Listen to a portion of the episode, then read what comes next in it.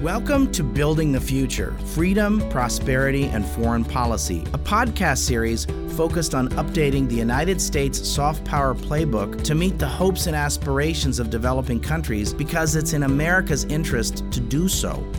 I'm Dan Runde, Senior Vice President at CSIS. There are a lot of global challenges out there, so let's get started.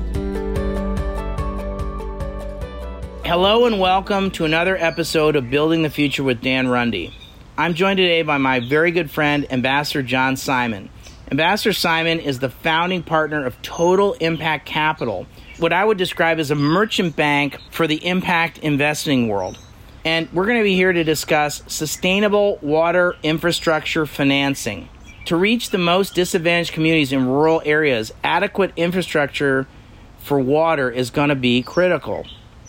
For true sustainable infrastructure, donors and local governments and the private sector are going to have to invest in things like maintenance and establish a regulatory environment that supports certain kinds of investments in the water space. There's also been a series of new technological developments in the last 10 or 15 years that makes different forms of delivering water possible and paying for water possible, whether it's cell phones or digital wallets or solar power or concepts like micro utilities. There's been a proliferation of change in the last 15 years in technologies and in thinking about how to deliver and solve challenges of global water in a variety of contexts. So, prior to founding Total Impact Capital, Ambassador Simon held a variety of posts in the U.S. government, including serving as ambassador to the African Union he was executive vice president of the Overseas Private Investment Corporation, which is now the Development Finance Corporation. He was a senior director at the White House. He was a senior person at USAID.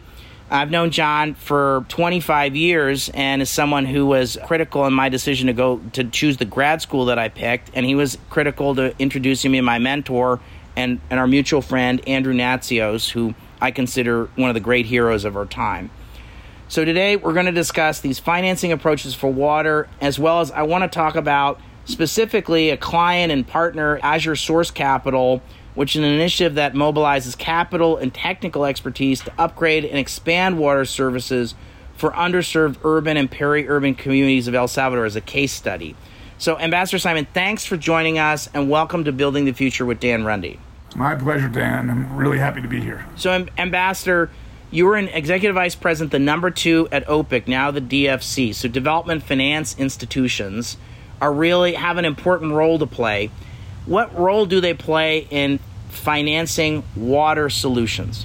When I was at DFC, and actually since then, at the time I was there, it was called OPIC, the Overseas Private Investment Corporation. Thankfully, that name was changed uh, to Development Finance Corporation, which I think is uh, much better and doesn't get confused with OPEC to be frank, it was challenging to do water projects. We did a few. We provided political risk insurance for a company that was rehabilitating water systems in Ghana.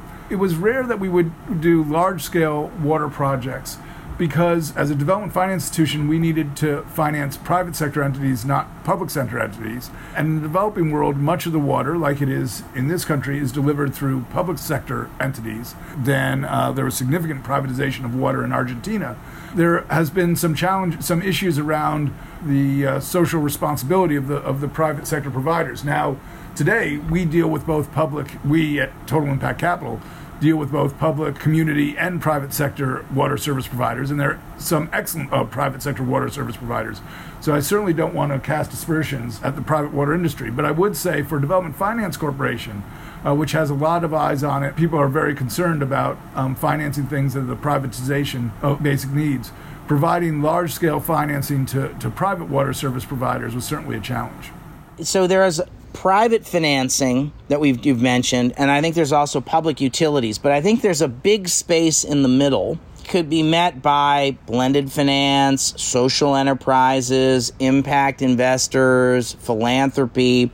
Talk a little bit about that. What kinds of financing tools might be available in the water space that's not purely for profit and not purely public models? So there's a broad spectrum of water service providers. And as you point out, Dan, at one end is a purely public utility, at the other end is a purely private water service company. But for instance, with one of our projects, we finance primarily water cooperatives. These are community organizations. They're not public. They're not financed by tax revenues, financed by user fees like a private company, but they're not for profit. Typically, they're owned by their users are what happens when a water community bands together to figure out how it can provide water services to its members. And that's one large part of the, of, of the water delivery system. Then there's social enterprises provide water. They are for profit, but their primary purpose is not to make a profit. Their primary purpose is to deliver water. And often they deliver it not necessarily through a water system with pipes, but they, they often deliver it through water kiosks. So we work with, with a company in East Africa Jibu um, that operates several hundred water kiosks in East Africa. And since COVID, they basically provide delivery of, of clean, healthy water directly to people's homes because obviously during COVID, the idea was was that people wouldn't come to the kiosk, but the kiosk would bring the water to them. That's another model. And then, of course, there are public-private partnerships where the system is owned by the public but operated by a private entity. John, Ambassador, if I said to you micro utilities, what's a micro utility? A micro utility typically refers to what I would call a water cooperative. It's not a, it's not a utility that's established by a government entity. It's not a an investor owned utility uh, as much of the, the power system in our country is, is developed. It's usually a utility that's owned by the community uh, and that's been set up by the community, is managed by the community, and whose governance structure would include members of the community. And like I said, that's we tend to refer to those as, as community water systems or, or water cooperatives. That's typically what we finance in Central America and El Salvador and Honduras. Tell us about what is Azure Source Capital? Who are the different stakeholders, and what is the business model? Yes, so Azure Source Capital is a blended finance facility that was created by a partnership between Catholic Relief Services, the Inter American Development Bank's high impact arm, something called BID Lab or, or IDB Lab, Total Impact Capital. And Azure Source Capital basically raises impact financing to provide loans to water service providers, primarily water cooperatives or community water service providers, in partnerships with technical service partners on the ground. And the critical element of what we do with Azure is that we will only finance a water service cooperative if it's received technical services that identify what would be the most effective way for it to improve its infrastructure and increase access to clean water. And that usually means putting in micrometers so we know how much water is being used by each household. It usually means changing from a flat service fee to a fee based on the amount of water used, which means that people have an incentive to conserve water. And it usually means looking at the infrastructure they have and making sure it's appropriate to what they're trying to do. So, one thing that often uh, our technical services providers do is they identify that the pumps that are being used are usually too large for the system and therefore using too much energy, which is one of the biggest costs that community water providers have. So, essential elements of Azure are work with, with local communities, work with local technical service partners who identify what's really needed for that system and then finance those things. That has two benefits. One is it makes sure that the things we're financing are really what's required by the community, not extraneous things or inappropriate things, like a water pump that's too big for the community and too expensive. But the other thing is when the communities follow these in- infrastructure improvement plans that are developed in partnership with these technical service providers who work under the guidance of Catholic Relief Services, then they're more likely to get better results and therefore more likely to be able to pay back the loan. And since we started making loans three years ago through Azure Source Capital, we've only had one late payment. This is in the middle of COVID. Yeah, it was in the middle of COVID, and at a time when many of the water service providers were seeing that their members were locked up and so forth, so therefore couldn't pay. But because when you do the basic improvements that the technical service providers identify, you sort of create instant cash flow. You reduce power costs you reduce what's called non revenue water. That's water that's being used but not charged for or being stolen or being lost. You reduce the days when you don't have water available so that people have water and therefore they pay for the water and therefore they're happy to pay for the water because they know when they turn on the tap, they're not only getting water but they're getting high quality clean water. And you do all those things, and basically the cash flow for these water cooperatives goes up so they have the capacity to A, service our debt, and B, weather the challenges that something like COVID presents. And in fact, prior to COVID, we had several loans that were prepaid. And so, Ambassador, COVID's had an impact on public financing and on governments because of what you just described. Businesses couldn't operate, people couldn't make payments. So, in essence, people couldn't pay their taxes, so there was less money to pay for water from the public purse in the last couple of years.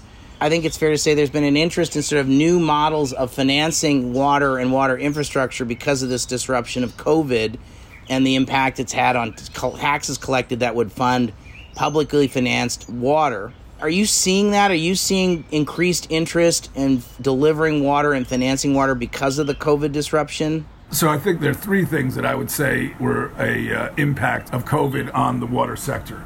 One, there was a recognition of how valuable water is for health. And so, and I think people always understood water is va- valuable for health. But when you had a pandemic that was sweeping the area, people focused on the things they absolutely needed, and water became one of those things that was absolutely needed. So when people, for instance, because of lockdowns, couldn't go collect their water at kiosks in Africa like they, they typically do, our partner in Africa was able to develop a model where they delivered the water to the people. And in fact, even as lockdown eased, that model was maintained, and now you know people have recognized it's more effective for people to get the water to them instead of for them to have to bring their jugs to the water kiosk. And that idea of, of home delivery has continued. So I think first there was a recognition of importance of water and the importance of finding ways to deliver water. The other impact that was a challenge for us uh, during COVID is that a lot of the work of working with the community water systems, identifying what needs to be fixed, identifying what needs to be improved, is work that has to happen in the field. And of course, during COVID, a lot of that field work was disrupted. So there was a big backlog of projects that now are coming through the pipe, uh, pardon the pun, should have been done previously, but need to be done now because things were held up during the COVID time. And then the third point is the one you made, which is resources have become much scarce. And, and in many situations, a lot of the community water systems we work with relied on both a mix of capital that they raised from their user fees, capital that they would borrow through our vehicle, and then grants they might get from the government. And in many instances, those grants were slowed or cut off completely. And that certainly was a challenge for a lot of the, the water service providers we work with. Ambassador, given the world that we're in, what can donors and governments and impact investors and local governments and national governments, what can we be collectively doing to enable new innovations in water like Azure to flourish and scale, given what we've just been talking about? The number to reach the water SDG, I don't have it on top of my mind, but I'm pretty sure it's something around 80 billion. You know, maybe it's hundreds of billions. It's a massive number.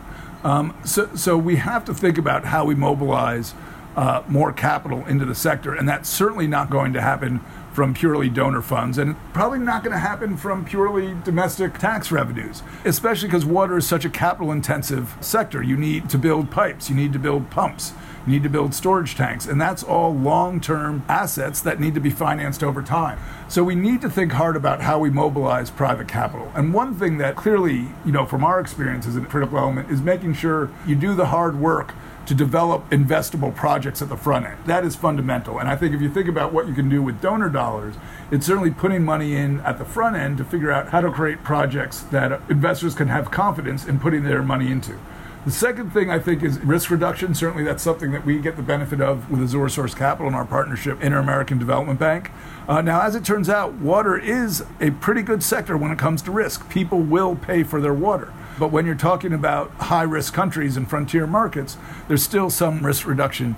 And the last thing is, I do think you have to unlock the entrepreneurial efforts of the private sector. There is a challenge in doing that. The reputation of the private sector in water hasn't been completely stellar. However, you know, if you look at the model I mentioned in Africa, the, the Jibu model, there that's a social franchise where basically they're entrepreneurial people in the communities who take on the franchise for delivering the Jibu water product to the households in that community.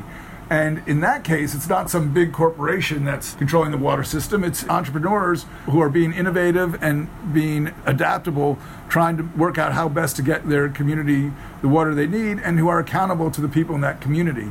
Is a model that, that has allowed a lot of this gap to be filled. But we should not delude ourselves. This is going to require both a lot of the hard front end work of developing good, high quality projects and, you know, mobilizing a lot of capital and a lot of private capital.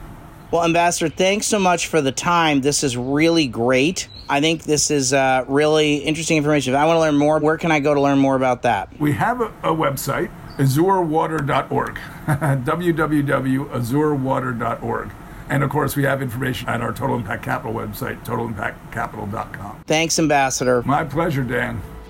If you enjoyed this podcast, check out our larger suite of CSIS podcasts from Into Africa, The Asia Chessboard, China Power, AIDS 2020, The Trade Guys, Smart Women, Smart Power, and more. You can listen to them all on major streaming platforms like iTunes and Spotify. Visit csis.org slash podcasts to see our full catalog